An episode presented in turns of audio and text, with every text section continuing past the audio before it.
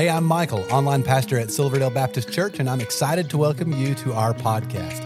Now, after you listen to this episode, I hope you'll stick around for just a moment. I'll be sharing about some resources we have for you, as well as a few things going on at Silverdale right now that we would love for you to be a part of. Now, I really hope this podcast is just what you need today to help you in your relationship with Jesus.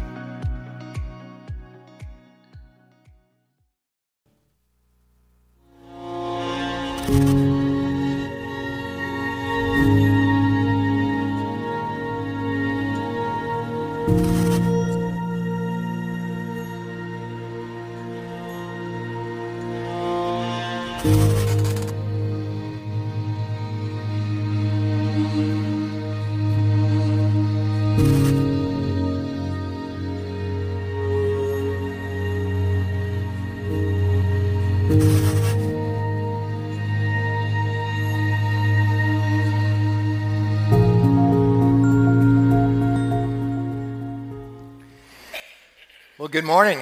Welcome to Silverdale Baptist Church. It's so awesome to see all of you here worshiping with us today. I'd like to welcome all of you here at our Bonnie Oaks campus. I'd also like to welcome those of you at our Creekside service, our North Ottawa campus, St. Elmo, our new Bridges service, and all of you that are worshiping online. We now have 11 weekend worship services, and so I'm very thankful that you've chosen to be a part of one of those services today. If I haven't had a chance to meet you, I'm Tony Walliser. I'm one of the pastors here, and today I have the privilege to share with you God's Word. So this is what I encourage you to do. Go and take your Bibles and open up the New Testament to the book of Romans, Romans chapter 1. You got a smartphone, you can open that app to Romans 1 as well. But we're going to be looking at a number of verses, so I encourage you to also take out these Bible study outlines. We give these to you so you can follow along and take notes as we study God's Word together, okay? Now, we're beginning a brand new series today called Reasons to Believe. And the reason why is because I want you to know that our faith is built on the foundation of evidences. You see, a lot of people, they think that faith is just some giant leap into the unknown, that there's no real evidence for why we believe what we believe, right? But the fact is that there really are evidences. See, some people think that faith is just sort of wishful thinking. Like, okay, I believe that Vanderbilt will win the national championship in football. Now, I'm not against Vanderbilt, love Vanderbilt, but the fact is that there are no evidences that they would ever win the national championship, okay? I'm just being honest, right? And so the fact is that that's just wishful thinking.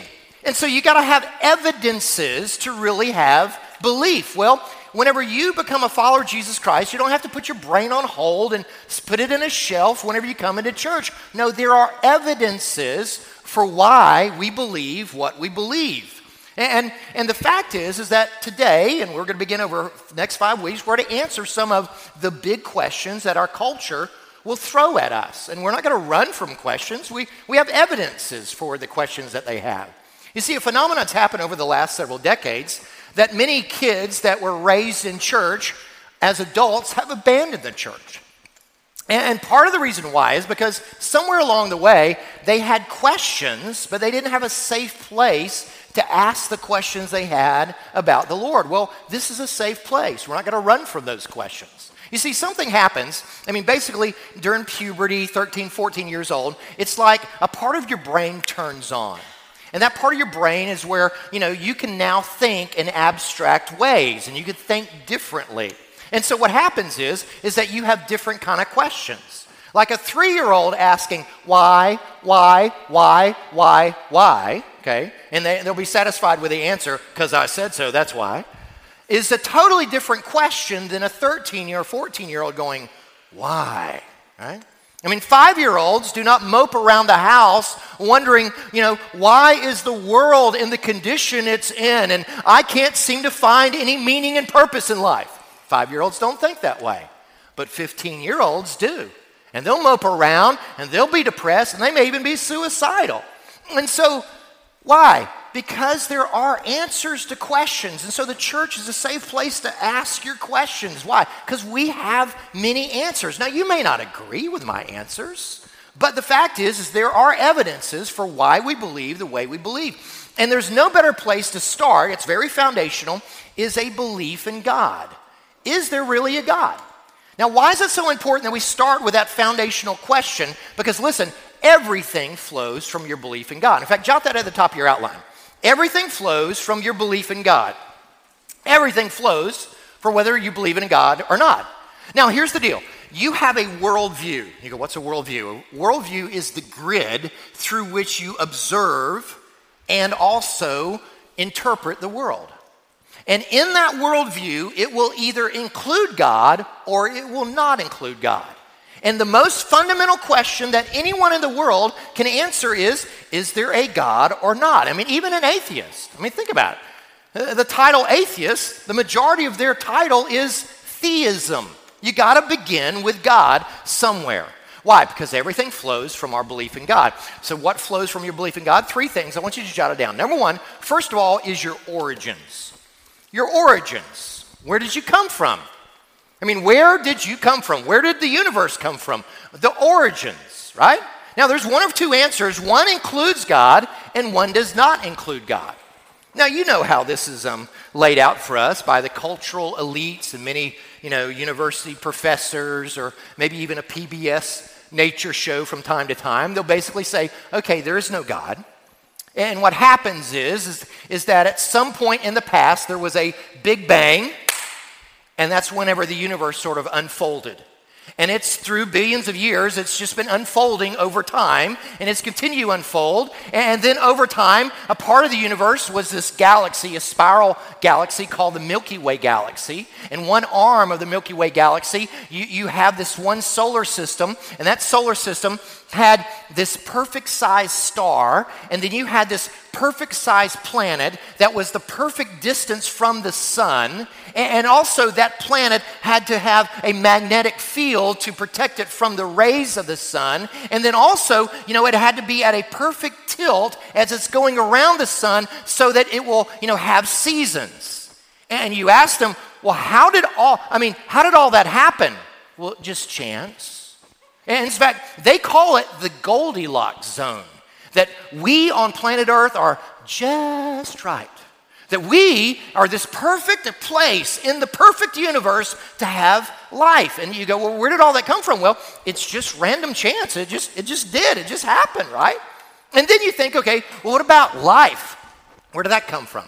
Well, they say that it was basically, they're not sure exactly, it's some magical mixture of chemicals and energy and maybe lightning and some gases. And then suddenly from one of that, there came this one-cell organism. And then from that one cell, you know, it divided into other cells. And then it divided and made this lower form of life. And you've probably all seen, you know, Darwin's tree of life. You evolve from one, you know, lower form of order, and then you know, evolve to another, and you just continue to, you get to mammals, and then you actually have the evolution of man, and we probably, you know, came from, you know, chimps, and you know, you just, over time, and now here we are, Homo sapiens, and you go, well, how did all this life stuff happen? Well, it just happened. It just all by chance. And so you are sitting here, if that's true, and there's no God, you're sitting here, it's just random chance. You're just evolved pond scum, right? Welcome to Silverdale, right? Okay, that's who you are, all right? Now, what about the other side? Well, notice how the Bible starts off in Genesis 1:1. It says this, in the beginning, God created the heavens and the earth.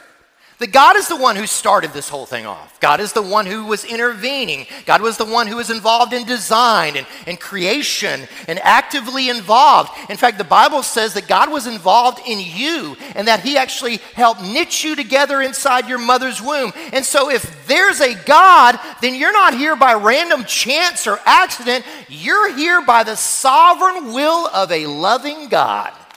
Do you see the difference? Everything flows from your belief in God. Now, we as Christians can say to scientists, you go, now, wait a minute. You said that the universe had a start. It was the Big Bang. And they go, yeah. And you go, okay, what was before that? Nothing. Well, what started that? Nothing. It just happened. You go, it just happened out of nothing? I mean, we all know by the observable universe that something does not come from nothing, right? If you have something, we know it always had to come from something, right? I mean, any parent knows this. If a parent is in one room and they hear a crash in another room, they go, hey, what's going on in there? And the kids always respond back, nothing. And as a parent, you're wise enough to go, I know there's something going on because a crash doesn't come from nothing, right? Well, it's the same way. You see, I look at the universe and I see God. They look at the universe and they see gases and molecules. Well, why don't they see God? Well, the Bible says they've chosen not to. Notice how the Apostle Paul puts this in Romans chapter 1, verse 18. The Apostle Paul says, people who by their unrighteousness suppress the truth, since what can be known about God is evident among them because God has shown it to them, for his invisible attributes, that is, his eternal power and divine nature, have been clearly seen since the creation of the world, being understood through what he has made. Paul says, you want evidences that there's a divine being, this powerful creator God? All you got to do is look at creation. Why don't they see that? Because Paul says they suppress the truth. They don't want to believe there's a God. And so here's the deal. Your belief on God answers the question of origins. Where did you come from? Now follow the logical progression. It also answers the second question. Jot this down. Your purpose. Why am I here? Your purpose. Why are you here? I mean, do you have meaning in life? Do you have a purpose?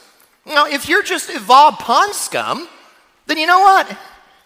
Your life has no real meaning. You're not made in the image of God. You are just, you're just random. You are just a random chance. You're just an accident.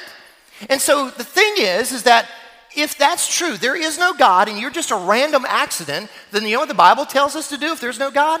Well, let's just eat, drink, and be merry because tomorrow we die, right? I mean, think about it. If there's no God and there's no afterlife and life has no meaning and purpose, then guys, let's all just get high and party, right? I mean, and that's exactly what's happened in our culture in America, right? In 1960, the Supreme Court removed God from the classroom. And so what immediately began to happen, God was replaced with hedonism. God was replaced with, sex and drugs, right? And more alcohol. Why? Because goodness, if there's no God, right, then let's just party hardy, right? And not only that, life has no meaning, you have no value. If you're not created by God, then you know what? You don't have any value. You have no purpose in life. You're just a random accident. I mean, that's why, again, whenever Supreme Court takes prayer out of schools, what happened? They're suddenly bombarded with this thought that, okay, there is no God, and if there is no God, then my life has no meaning, I have no value, and that's why the suicide rates started immediately ticking up among teenagers. And today, folks, it is epidemic. It's one of the leading killers in our culture is suicide. Why? Because if there's no God, you have no value. Life has no meaning. End it, right? Why would we do that? See, once you deny there's a God, everything follows that. Notice again how the Apostle Paul puts it in Romans chapter 1, verse 21. For though they knew God, they did not glorify him as God or show gratitude. Instead, their thinking became worthless, and their senseless hearts were darkened. They exchanged the truth of God for a lie and worshiped and served what has been created instead of the creator who is blessed forever, amen. And that's a sign of our culture today. I mean, people today, they don't live for the creator. No, what do we live for? We live for creation. We live for stuff. We live for people. We live for possessions. We live for our things, right? If we're just accidents, then you know what? We just need to live for stuff and materialism. I mean, if we're just accidents, then we're not spiritual beings, we're just purely physical, right? We're just purely material. I mean, right now, your minds, you think your minds are actually thinking? You're not thinking. No, that's just electronic impulses and synapses firing. You're no more than a can of Coke on a table that's fizzing. See, it's just simply biology and physics.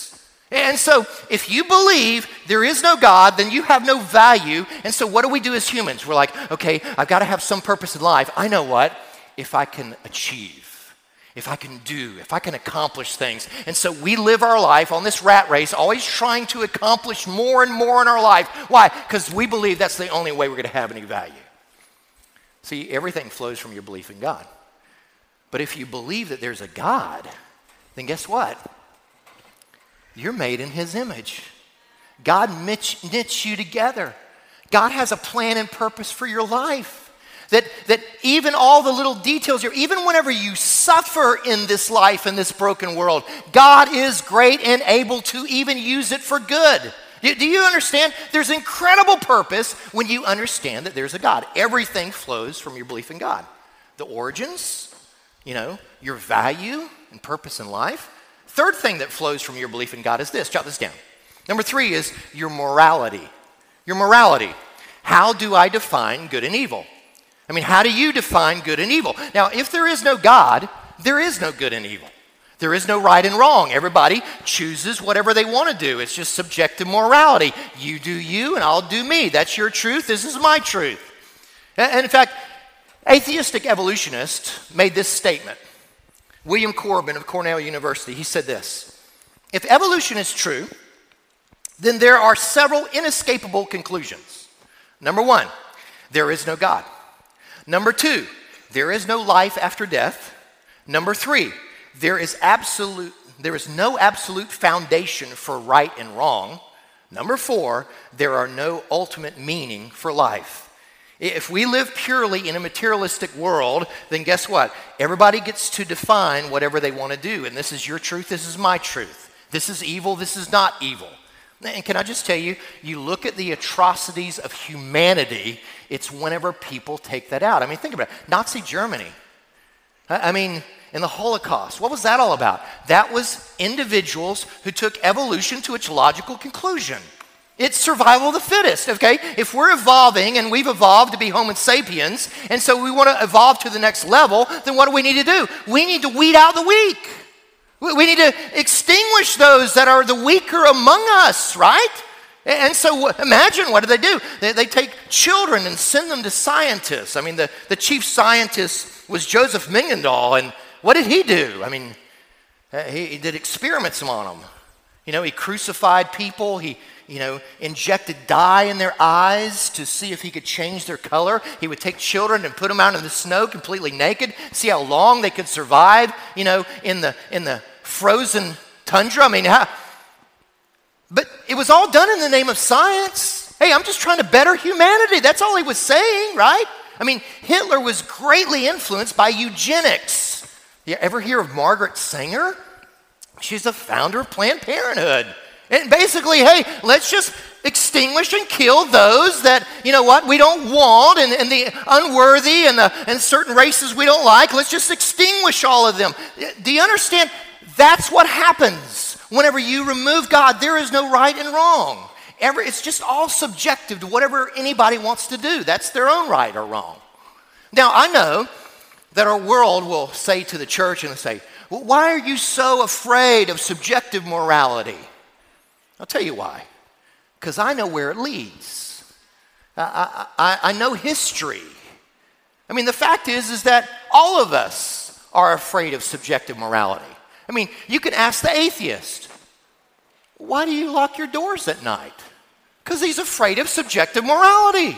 Because there could be somebody out there that thinks it's his right to break into his house and put a bullet between his head, right? We're all afraid of subjective morality. You see, every one of us in our heart of hearts, we know there is right and wrong. We do. We know murder is wrong, even though there's a larger group in our society that murder doesn't seem to be wrong anymore. We know that abusing children's wrong. I mean, even in the prison system, if you're a child abuser, you're going to get beat up in prison, right? Because even the hardest criminal knows abusing children's wrong. We know lying's wrong. We know stealing is wrong, right? You go, we have these laws on our heart, in our mind, in our conscience. Where did that come from? God. Listen, if there is a law in your heart, that means there must be a lawgiver. I mean, one of the evidences for God is that you got a conscience. I mean, look at how Paul puts this in Romans chapter 2, verse 15. They show that the work of the law is written on their hearts. Their consciences confirm this. Their competing thoughts either accusing or even, excusing them. Again, one of the evidences is that, okay, if we believe if there's a moral law, there had to be a lawgiver. Now, one of the things that they'll throw back at Christianity, and they say, well, if there really is a God, why is there pain and evil and suffering? And we're going to do a whole message on that topic, why there's pain and evil. But let me just turn it around. If there is no God, why is there any good? Right? I mean, if we're just evolved survival of the fittest, why is there love? Why is there altruism? Why is there sacrifice that we make for one another? Why does that exist? I'll tell you why it exists. Because we're made in the image of God. God, who's the lawgiver, is putting laws on our heart. But if there's no God, there is no transcendent morality. You do you. You can do whatever you want to do. And guess what? If there's no God, then torturing animals or running scientific experiments on children is fair game. Why? Because if there's no God, there is no morality. There's no right or wrong or evil anymore. Do you see how everything flows from your belief in God? Are you tracking with me here? And so here's the deal. You may go, okay, I see how everything flows from a belief or not a belief, but how do I know there is a God? And so what I want to do today is I want to give you four, real quickly, evidences for the existence of God. Four evidences, there's hundreds, but let me give you four evidences for the existence of God. And here's the deal. If just one of these is convincing and true, then it proves that God is real, okay? And so what are some of the evidences in the existence of God? Number one, let's first look at, because we're looking at different, fields of science and logic and philosophy, those kind of things. The very first one is this, is the argument from logic. The argument from logic. Plato, philosopher, came up with evidence of God called the first cause. Something had to cause all of this. In the Middle Ages, there was Thomas Aquinas, and he came up with 5 philosophical reasons for the existence of God, and they're all still amazing today. But I'm going to give you one. I've put it on your outline there in the middle. It's called the cosmological argument. The cosmological argument simply is stating what I said earlier, that something does not come from nothing. And that if you see something, it had to, something had to cause that, right? And so here's the cosmological argument. Number one, whatever begins to exist has a cause. All scientific observation tells you if something begins to exist, it had to have a cause. Point two, the universe had a beginning. Now, for centuries, scientists would say, no, the universe is eternal. But now, since the Hubble telescope, they've realized, oh my goodness, okay, sure enough, it had a beginning. What they call the beginning, the Big Bang. Okay? Therefore, the universe has a cause, has a creator. And so it's just basic logic. If you have something created, there had to be a creator. And so let me put it to you like this. Imagine this. Now you have this box here, and this box represents the known universe. Here's the universe. And everything that exists inside this box can fall into these categories. There is matter. It's a physical universe. Okay. There is space. There's time. And then there's energy. This is everything that's in our universe, okay? And so if something creates the universe, it has to be outside of these things. Like what?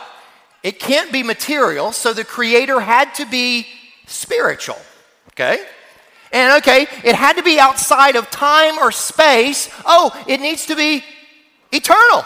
Yeah, okay. And also it needs to have extreme amount of power and energy. Now, let's see. Who do we know? Who do we know that is spiritual, that is eternal and outside of time and space, and is all-powerful? Well, guess what? That's a definition of God, right? Basic logic tells you if there's creation, there had to be a creator. That's basic logic. Second reason why we believe in God is this. Jot this down. Number two. The argument from design. The argument from design. Now, this happens to be my favorite one because the basic argument goes like this. If you see design, you know there had to be a designer. Think of it like this. Let's just say that you go on vacation at the beach. And as you arrive there at the beach, you see this beautiful you know, sandcastle on the beach, is your first thought, oh my goodness, look what the waves did here on the beach? No, of course not. You'd go, well, you see design. Well, there had to be some human that made that design. Design means there had to be a designer. Let's just say that you have someone, your enemy, who texts you. And he texts you this, I hate your guts. I'm so mad at you, I'm buying a gun, and I'm going to shoot you. You call the police. You show them the text. The police go to the guy's house.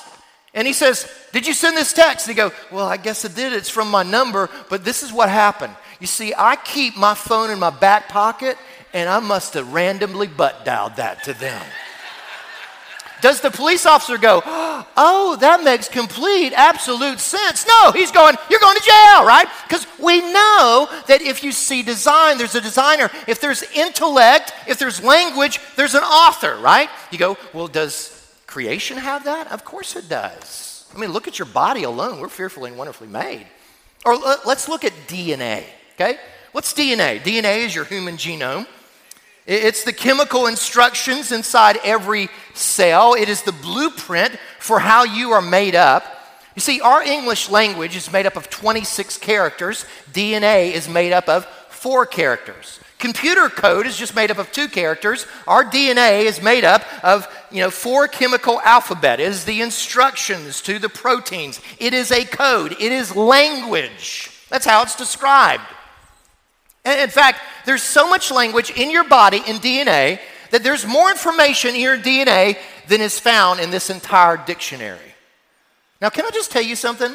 That if I came to you and said, you know what, I think that this dictionary just came about, there was this explosion in a print factory, and voila. You go, you're a nut, right? And yet there's more language in your DNA than in this dictionary. Why? When you see design, there has to be a designer. Whenever you see intellect and information, there has to be an author behind that. Which leads to the third argument for the existence of God. I see this as the fossil record.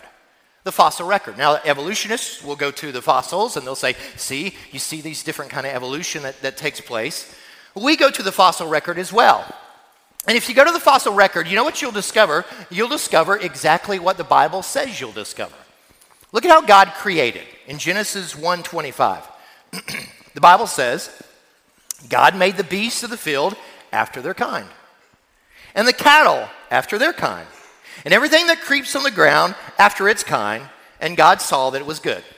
Do you see what it's saying? It's saying that God created these different species, these different kinds. Now, we as Christians, we believe in evolution, but we believe in what's known as microevolution. That means we believe that there is adaptations and evolution within a species.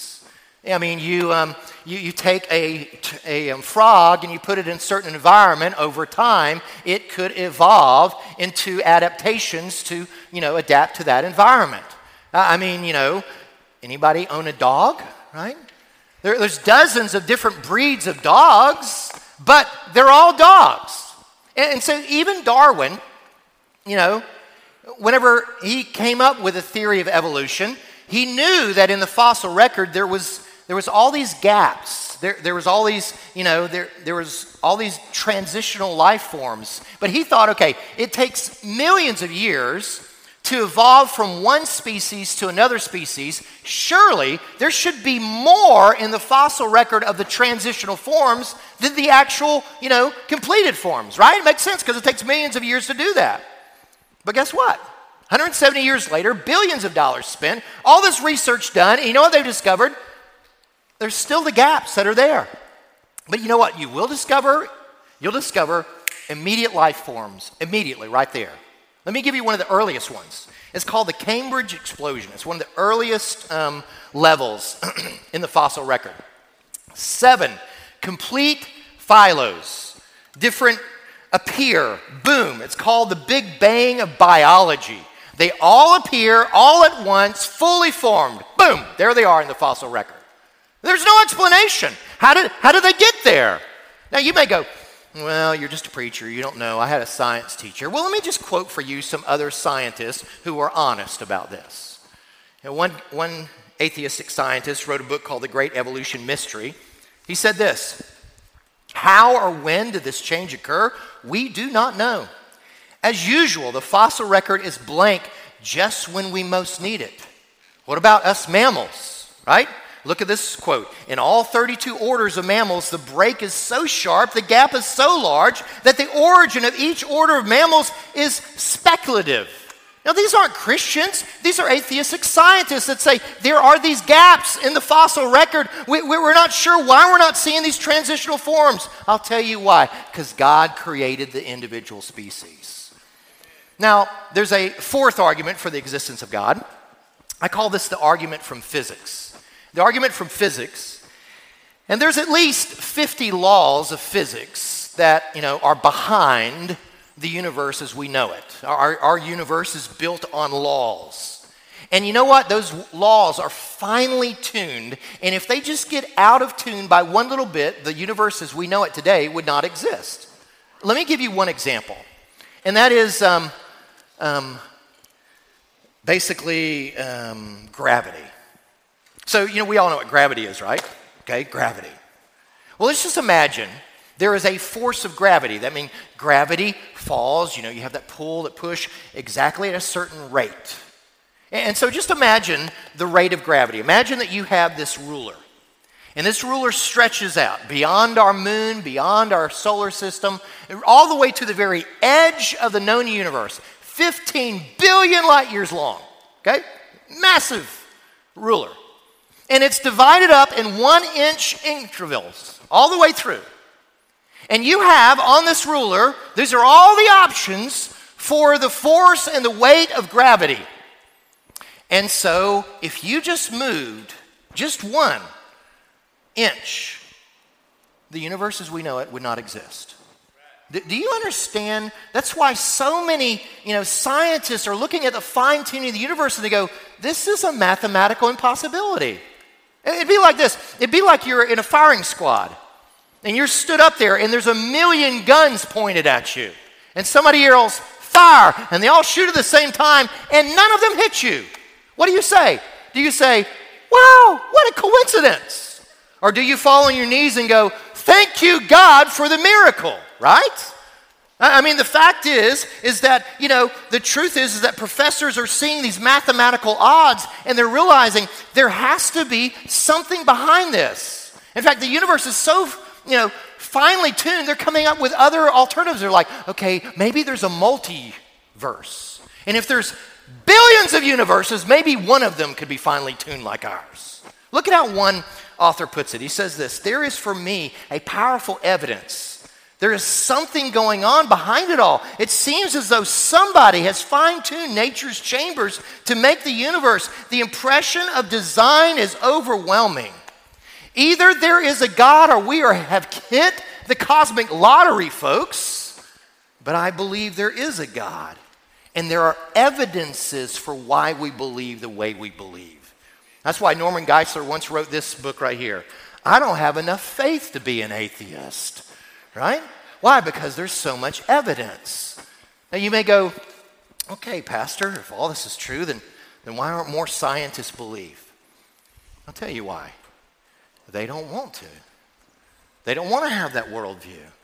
I mean, why? Because once you open the crack and admit that there's a God out there, then he's your creator. And we want our independence. We want to be our own God. We want to call our own shots. We don't want to be accountable to any God. So I don't want to believe there even is a God. And what's the conclusion? Look again how Paul puts it in Romans 1:21. For even though they knew God, they did not honor him as God, but they became futile in their speculations, and their foolish heart was darkened. Professing to be wise, they became fools. And that's the description of our culture today. Everybody claims to be so wise, but because they will not acknowledge God, they're becoming fools. Here's the deal. There is a God, and you're not him. And you need to come to the realization that there's a God who made you and created you. And one day you'll stand before him. But if you will surrender to him as Lord, he'll forgive you. He'll enter into a relationship with you. He'll show you what your meaning and purpose in life is, but it starts with you calling on him as Lord. If you don't know that there's a God, today call on him as God. Let's pray. Gracious Lord, thank you so much for your word. Thank you, Lord, for these evidences. Lord, I've got to admit my brain hurts a little bit. But God, thinking about you ought to make us stretch and understand. And so, God, I'm asking in Jesus' name that you produce faith, that you put in the hearts of your people here, that you say that they would believe in you. God, I just pray that you'll meet with us now and help us to respond to you as God now. We pray this in Jesus' name. Amen. Well, I hope this was helpful to you. If while listening you realized you need to take the next step in your relationship with Jesus, we would love to help you with that. You can connect with us by clicking the link in the show notes to our website and then clicking the Connect Card button. In our weekend worship services, we are in a sermon series called The Seven Commands of Christ. Jesus gave dozens of commands, and as followers of Jesus, we should obey all of them. Over the next several weeks, we are focusing on seven that will change your life. We would love for you to join each week at one of our campuses, or you can attend online. You will find service times by clicking the link in the show notes to our website. You know, there's so many ways for you to get involved and be a part of what God is doing here at Silverdale, and we really want you to feel welcome and a part. So please, stay connected. Be sure to like and follow us on the different social media accounts. You'll find all the links in the show notes of this episode. And lastly, help us spread the word about this podcast. Take a moment to share this episode with your family and friends. Again, we appreciate you listening and hope you will join us again next time.